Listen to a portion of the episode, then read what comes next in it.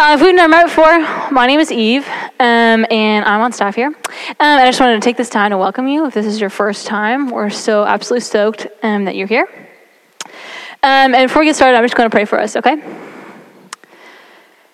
God, I just thank you for these students um, that are here. God, open their hearts, and open their minds um, to what you want to tell them tonight, God. Uh, speak through me. help me to communicate clearly. Um, God, we just love you we praise you so much. Uh, and you're ready to pray? Amen.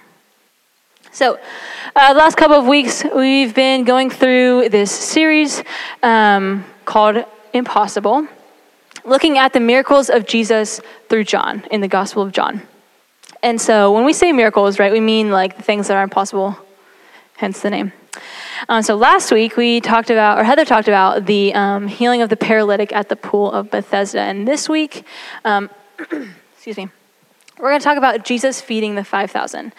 Um, first, though, for those of you that don't know me, don't know my story, don't know really who I am, I want to tell you something a little bit about myself. Um, I grew up in a military family. So, me, my mom, and my dad, and my sister, and my brother, we moved all over the place all the time. And it was kind of the best. We had a lot of awesome experiences. Um, we did a lot of things that most kids really didn't get to do. Um, but I did have to give up some things that were super valuable to me at the time. So uh, this photo is me in the fifth grade with my best friend from the sixth grade, or the fifth grade, in Hawaii, uh, where we lived. And she's the best, super awesome. Her name is Olivia. Um, we used to hang out all the time. Like we used to take beach trips together, homeschool, um, um, field trips, uh, things like that. We just hang out, hung out all day, all the time. Um, but when I moved out of the state, all the way across the country to Virginia, um, I had to give up hanging out with her every single day. Right? I had. It took me moving away, six thousand miles away or something, um, to even be okay, uh, giving up hanging out with her every day. And I share that story of uh, Olivia and I to explain that it takes a lot, a lot for us to get to a state of willingness to give up something that is valuable to us. So, uh, thinking about that, we're going to be um, reading in the book of John, chapter 6, verses 1 through 3, uh, 15. And if you guys have your Bible, it would be awesome if you could turn there and we could read together. Uh, so, we're going to start in verse 1 of chapter 6. After Jesus went away to the other side of the Sea of Galilee, which is the Sea of Tiberias, and a large crowd was following him, because they saw the signs that he was doing on the sick. Jesus went up on the mountain, and there he sat down with his disciples. Now, the Passover, the feast of the Jews, was at hand. So, we see at the beginning of this passage, right, Jesus and his friends, um, his disciples, are hanging out after they have just been out on um, their first ministry assignment. It's kind of in the beginning of uh, Jesus' ministry. And a lot of people um, are that, that heard about what Jesus had been doing, the miracles or signs that Jesus had been doing.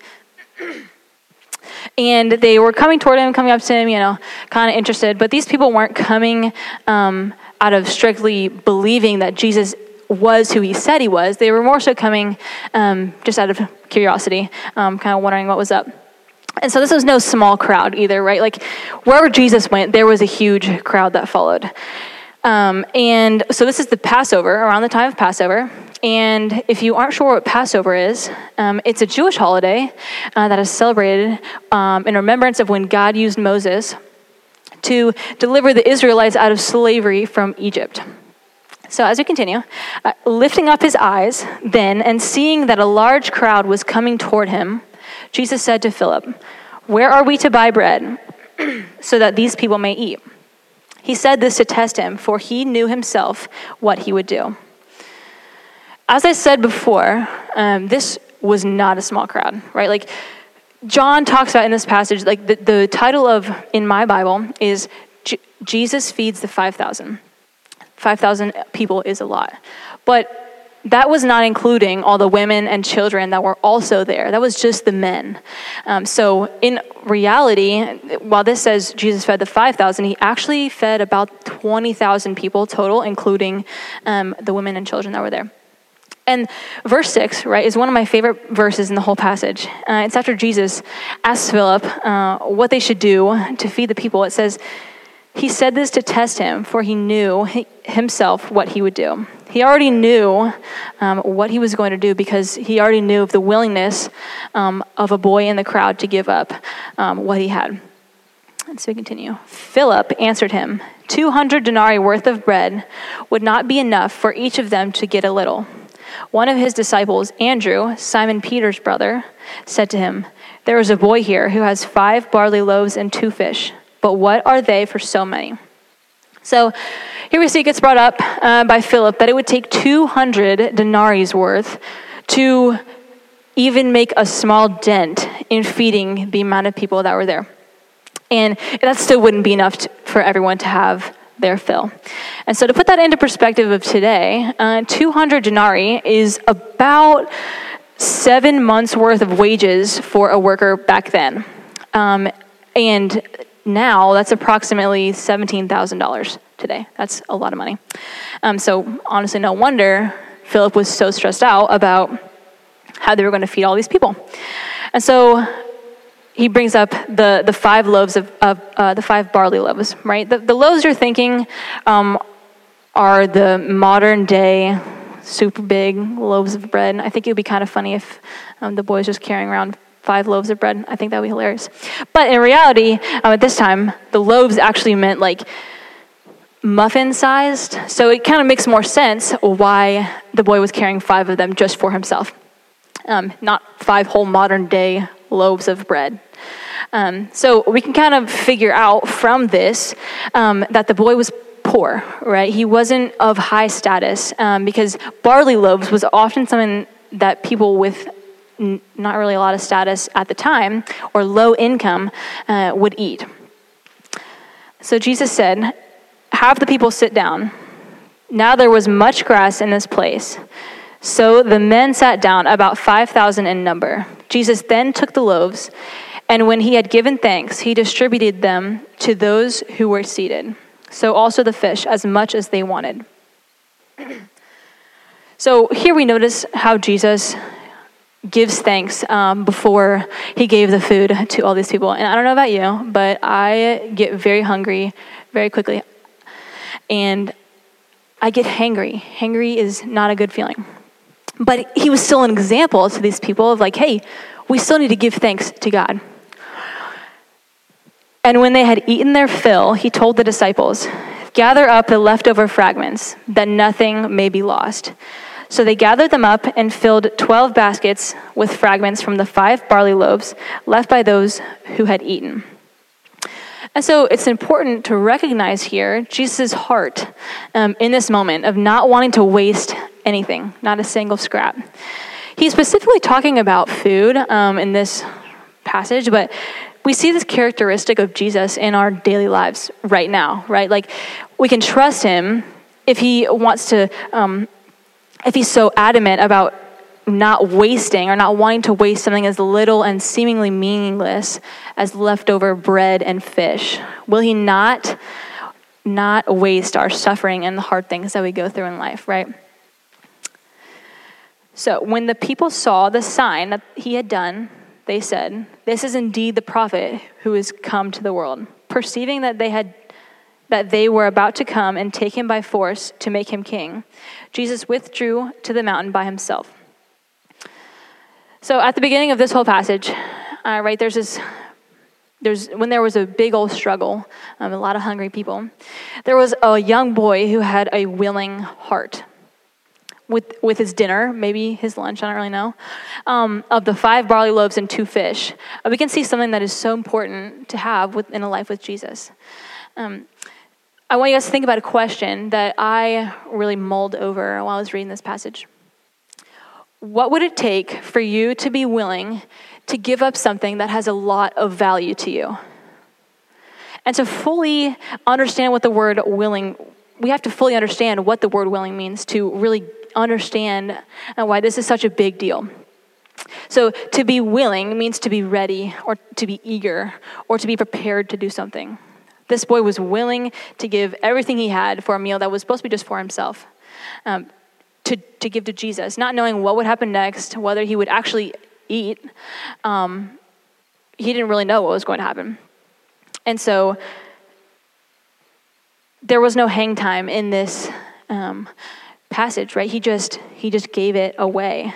Um, he was willing and he gave. And when Jesus asked us to be willing um, to give away something that has a lot of value to us, it's never to harm us, right? It might be an inconvenience, but it's never to hurt us or to harm us. And so the boy of might might have felt um, inconvenienced at the moment of giving away all his food, right? Like that's kind of sad. But Jesus made it into something so much more than it could have been by itself. And so I think for some of us, right, being willing to give up something with a lot of value to us um, takes us knowing exactly what will happen next. Or maybe even being completely aware um, of what exactly will happen when we give up that thing that we hold of such value in our hearts. But Jesus just asks us to show up with a willing heart. And so we see this willing spirit um, put on perfect display by Jesus, right? When he, a perfect, sinless man, um, dies on a cross for each of our sins, right? And rose again three days later. This is the most perfect example of what I'm talking about when I say a willing spirit. Jesus, who was spotless, was eager and willing to die for us so that he could bridge the gap between us and God. So then the question is, right, how do we become more open to letting Jesus use us? Or how do we uh, have a willing spirit, have more of a willing spirit? Kind of like the boy who was um, willing to give up his meal without hesitation. Um, so, first, I think, is asking for it, right? We ask God to give us a willing spirit. In Psalm 51, verse 12, it says, Restore to me the joy of your salvation and uphold me with the willing spirit, with a willing spirit. And in the psalm, right, David is asking God um, to, to, with, to uphold him or sustain him um, and giving him a spirit of willingness in his heart. I think we can boldly ask for that same thing. Secondly, I think to choose obedience. Um, Obedience is a direct result of willingness, right? Obedience is a direct result of a willing heart. Um, when we are willing and have asked God to give us that willing and eager spirit, um, obedience to do what He tells us in His Word, like love our neighbor and make disciples, becomes easier. Um, while, while it's not natural and it doesn't come naturally to us because we are sinners, it does become easier because we are more willing to do what the Lord says for us to do in His Word. So I'll, I'll close with this. Jesus uses our willingness and our obedience for his glory. And while he doesn't have to, while he doesn't have to use our willing hearts or our, our obedient actions um, to do anything, he can choose to. He can choose to use those things for his glory. And I think that's really cool. Um, so I'm going to pray for us, and then we can head into community groups. God, I just thank you uh, for these friends again. God, um, thank you for their attention. God, thank you that you um, have captured each one of their hearts. God, I just ask that you give us boldness um, to ask for a spirit of willingness and help us to be obedient after we ask for that willing spirit.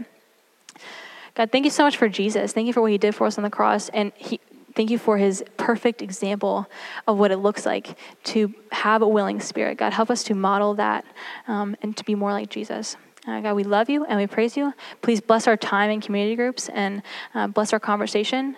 Um, and you're ready to pray. Amen.